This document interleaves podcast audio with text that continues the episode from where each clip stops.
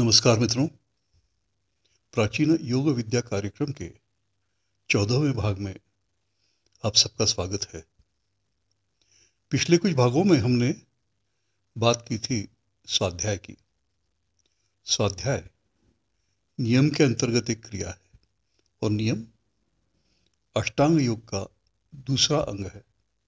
पहला अंग यम, दूसरा अंग नियम और नियम के अंतर्गत हमने शौच संतोष, स्वाध्याय, इनकी बात करना थी। इसके अलावा तप और ईश्वर प्रणिधान भी है। तो अब तक हमने बात की थी स्वाध्याय की, जिसके अंतर्गत हमने अन्नमय कोश, प्राणमय कोश, मनोमय कोश, विज्ञानमय कोश, इनकी शुद्धि की बात की थी। ये भी देखा था कि आनंदमय कोश की शुद्धि की आवश्यकता नहीं होती। और वहाँ पहुँचने का या उसको अनुभव करने का एक ही मार्ग है। वो है कि हम प्राण ऊर्जा की गति को तीव्र से तीव्र बनाए। एक समय आएगा जब वो इतनी तीव्र होगी प्राणों की गति कि आप स्वयं को प्राणमय कोश में पाएँगे। तो प्राणों की गति ये एकमात्र कुंजी है। आनंदमय कोष के खुलने की। ये ऊर्जा बढ़ती क्यों नहीं? ऊर्जा की गति बढ़ती क्यों नहीं?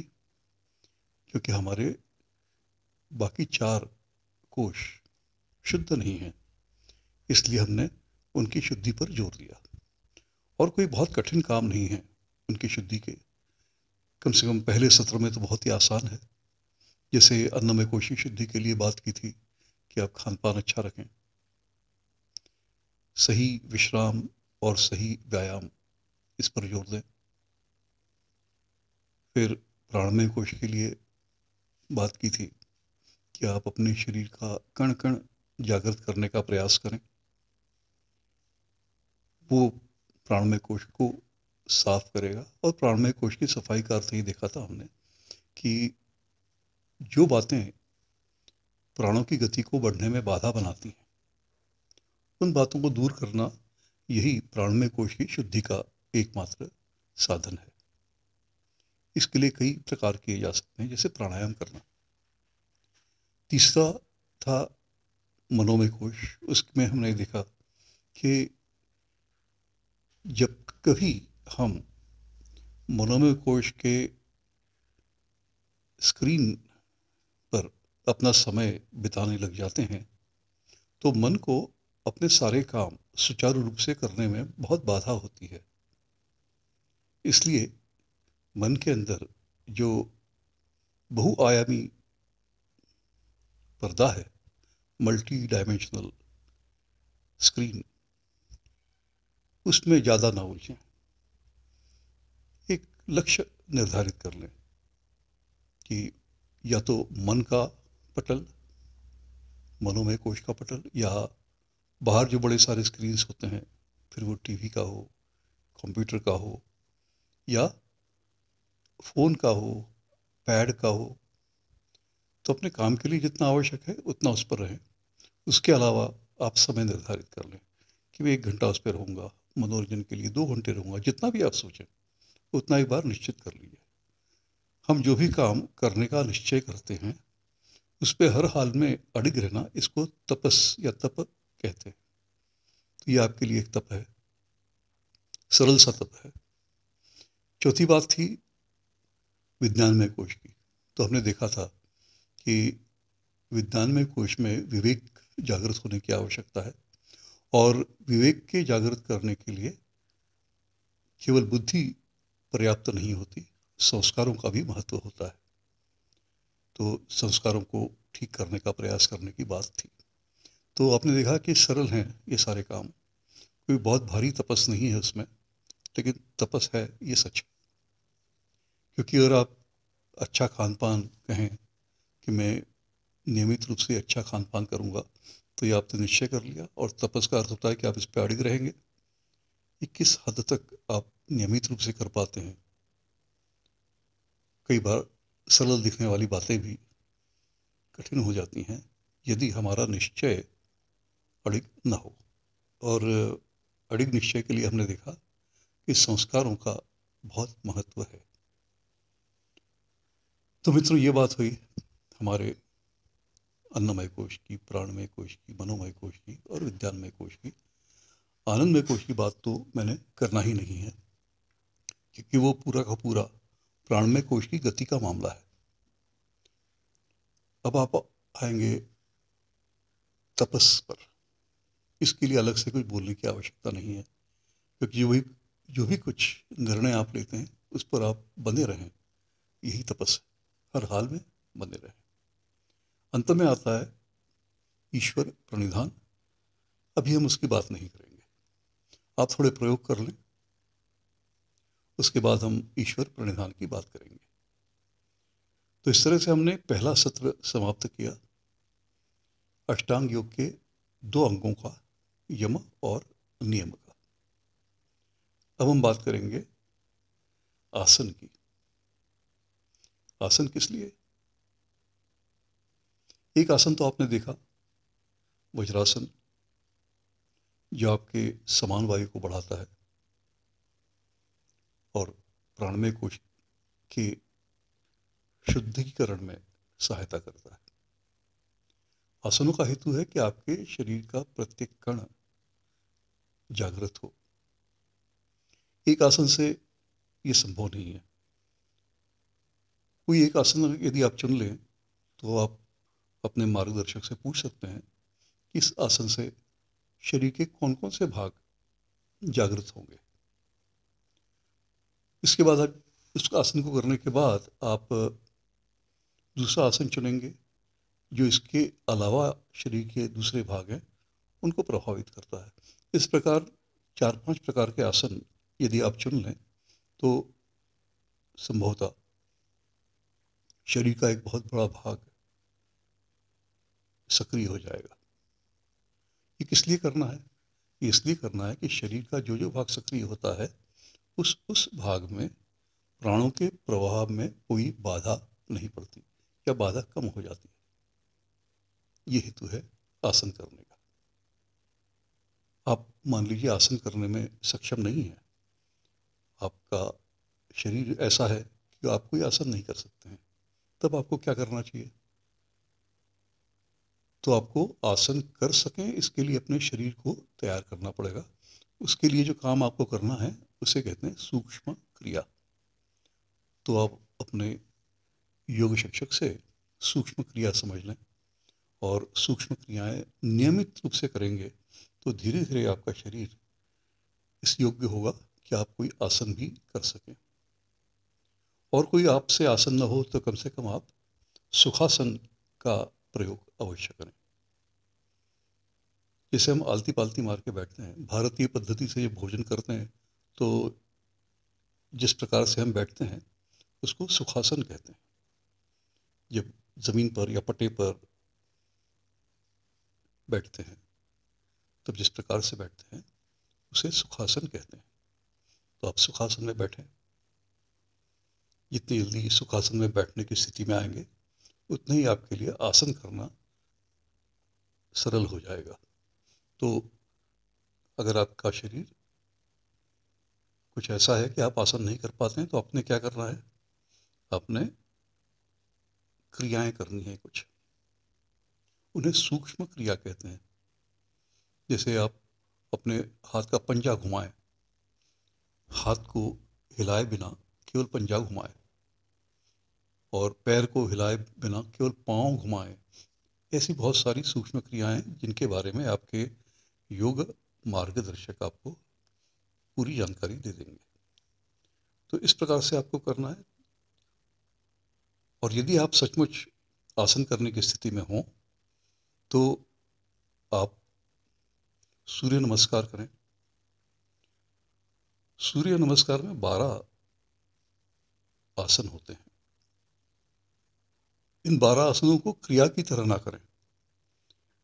प्रत्येक आसन पे एक मिनट आपको रुकना है। फिर धीरे से दूसरे आसन में जाना है। वहाँ पर एक मिनट रुकना है। इस प्रकार से आपको बारह आसन करना है। यहाँ से आप शुरुआत कर सकते हैं। और इस तरह से जब आप ये आसन बारह आसन करेंगे तो इसको दो या तीन बार जितना भी आपके पास समय हो, आप इसको करें। एक बार में आपको बारह मिनट से अधिक समय लगेगा। क्योंकि एक एक पोज में आप एक एक मिनट रहेंगे। बारह पोज हैं तो बारह मिनट आपको लगे। तो एक पोज से दूसरे पोज में आराम से जाना है। जल्दबाजी नहीं करना है। फट फट फट, ऐसे नहीं करना तो आप एक आसन से दूसरे आसन में जाने में भी कुछ समय लगाएँगे। इसलिए कुल आपके तेरह चौदह मिनट एक राउंड में लग जाएँगे। तो आप जैसा भी समय हो आपके पास दो, तीन, चार, जितने भी कर सकें, अवश्य करें। शुरुआत में केवल एक बार ही करें, फिर धीरे धीरे संख्या बढ़ाएँ और फिर जो समय आपके पास अवेलेबल है, उसके आधार पर आप एक निर्णय कर लें। तो सूर्य नमस्कार एक प्रकार है। ये आरंभिक है केवल। ऐसा नहीं कि आप हमेशा यही करेंगे। ये तो आपने हमेशा करना ही है। इसके अलावा भी कुछ आसन आपको जोड़ना पड़ेंगे। हर एक आसन का अपना फ़ायदा होता है। वो भी आप अपने शिक्षक से समझ लें। और जैसी भी आवश्यकता हो, उन्हीं आसनों को करें। आपको सारे आसन करने की आवश्यकता नहीं है। अगर आपको योग शिक्षक बनना है तो बात अलग है। अन्यथा सारे आसन आपको करने की आवश्यकता नहीं है। आसन के पीछे हमारा हेतु आपने ध्यान में रखना चाहिए हमेशा। वो ये है कि प्राणमय कोश में प्राणों की गति के लिए बाधा बने, ऐसे कामों से हमें बचना है। तो बाधाएँ हमें दूर करनी है। उन बाधाओं को दूर करने के लिए हम शरीर के कण कण को जीवंत करना चाहते हैं। ताकि शरीर के कण कण में से, प्राणमय कोश में प्राण ऊर्जा का प्रवाह तीव्र हो सके। ये हेतु है आसन का। इसके बाद बारी आती है प्राणायाम की ये अष्टांग योग का चौथा अंग है। मैं आपसे दो प्रकार के प्राणायाम करने के लिए कहूँगा और ऐसा क्यों कहूँगा उसका कारण भी मैं बाद में आपको बताऊँगा। पहला आसन है, पहला प्राणायाम है, वो करने के लिए आपको सुखासन में बैठना है। पीठ सीधी, गर्दन सीधी, सिर सीधा, तीनों एक लाइन में होना चाहिए, तीनों एक रेखा में होना चाहिए। इसके बाद आप ओ का उच्चार करें और वो उच्चार करते समय आपने अपना फोकस, अपना ध्यान नाभि पर रखना है। तो मैं एक बार आपको करके दिखाता हूँ। इस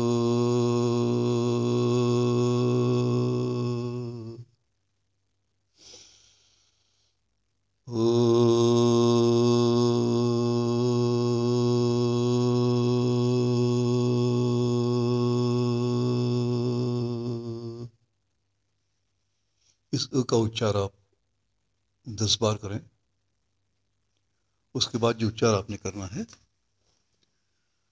वो है ऊ।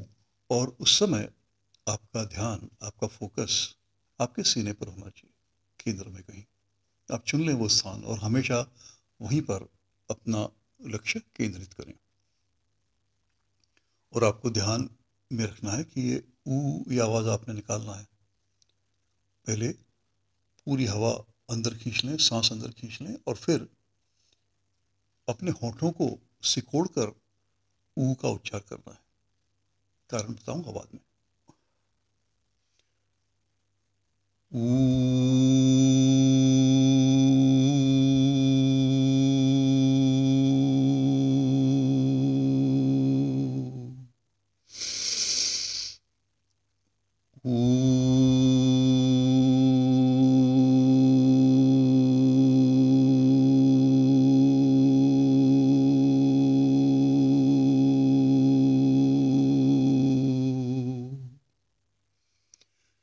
इस प्रकार दस बार करना है।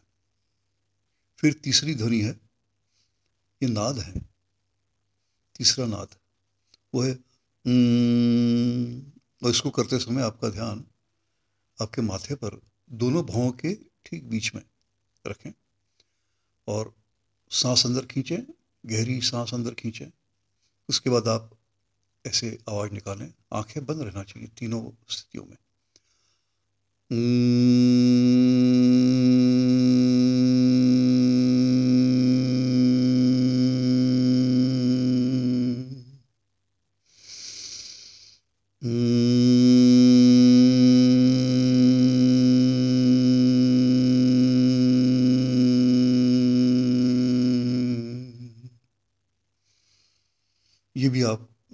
दस बार करें।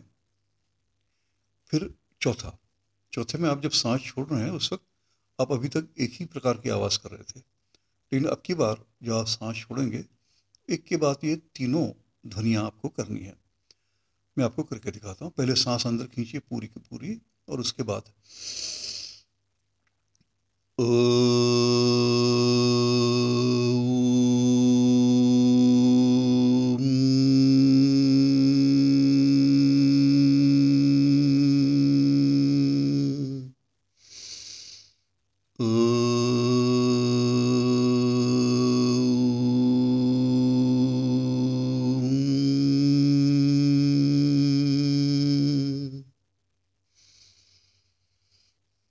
इस तरह से आपको एक ही एक्सलेशन में, एक ही उच्छ्वास में एक के बाद एक तीनों ध्वनियाँ निकालनी है।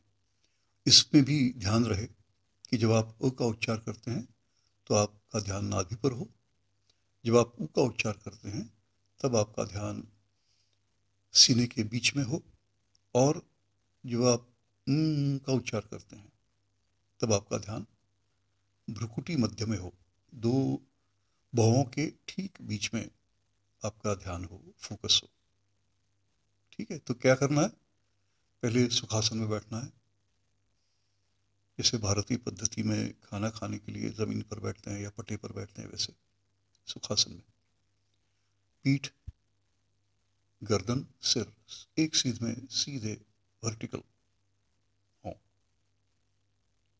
और आँखें बंद हों। उसके बाद ये कार्यक्रम किया जाएगा।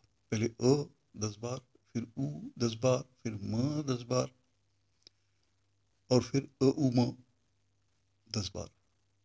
जब भी अ का उच्चार करें, आपका फोकस, आपका ध्यान नाभि पर हो। जब भी ऊ का उच्चार करें, तब भी आपका ध्यान सीने के बीच में हो, और जब आप न का उच्चार करें, तब आपका ध्यान, आपका फोकस भौं के ठीक बीच में हो। भ्रुकुटी मध्य, कहते हैं उसको। तो जो पहला स्वर है, अ का,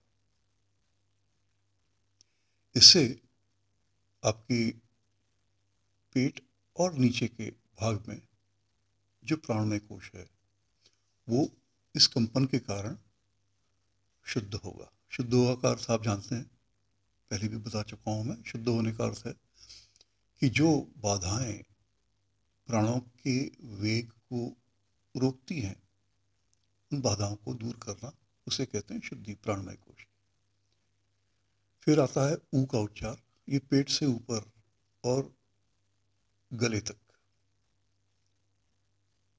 प्राणमय कोश को शुद्ध करता है। और फिर या ध्वनि है, ये गले से ऊपर के सारे भाग को प्राणमय कोश को शुद्ध करती है। तो ये कंपन के कारण होने वाली शुद्धि है। ठीक है? अब सीधे क्यों बैठना है? उसकी बात मैं आपको बताऊँगा, लेकिन उससे पहले मैं आपको बताता हूँ एक और प्राणायाम। इसे अग्निसार क्रिया कहते हैं। अग्निसार क्रिया। इसमें क्या होता है? आप सांस अंदर खींचें और ध्यान रहे।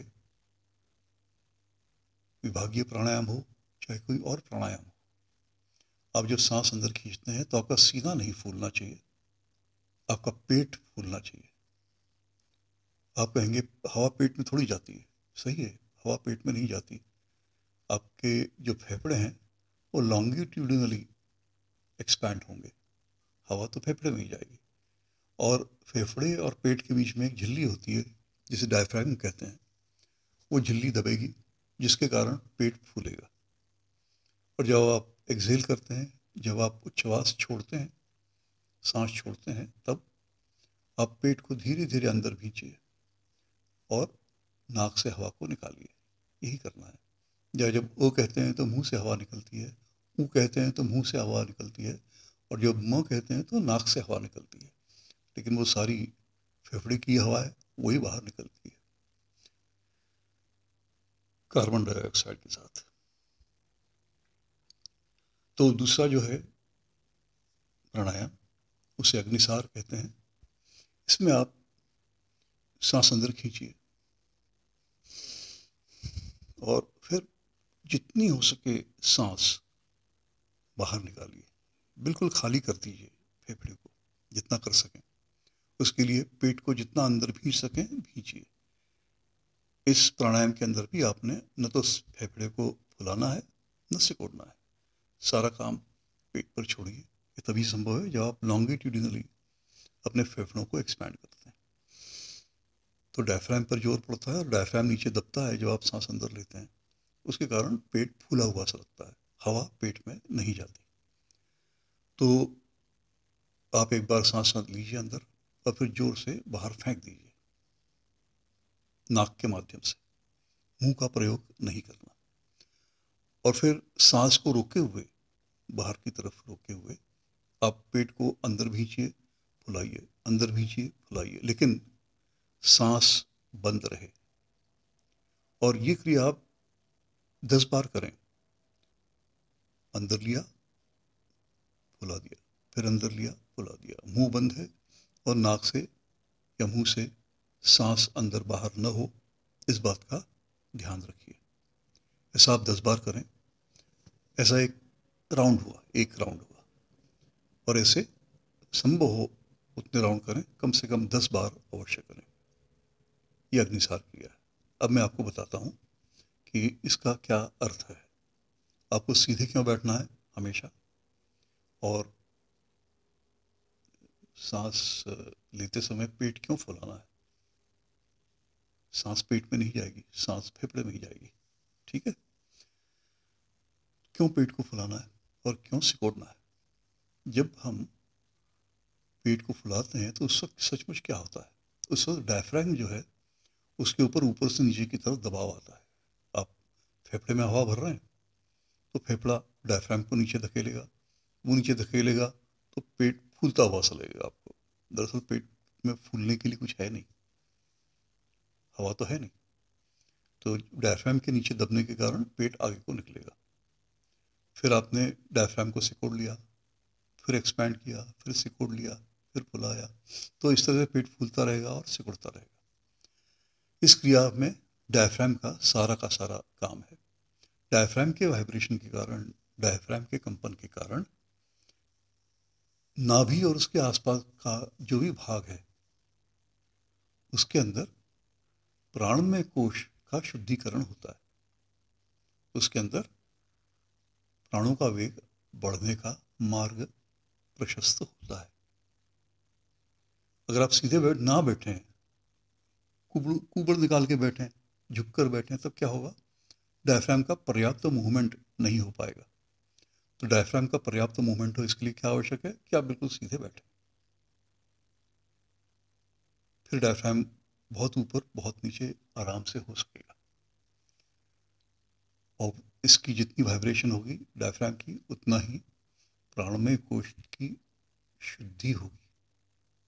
इसलिए इसको करें। तो मित्रों, आज मैं यही रुकता हूँ। फिर मिलेंगे अगले भाग में। नमस्कार।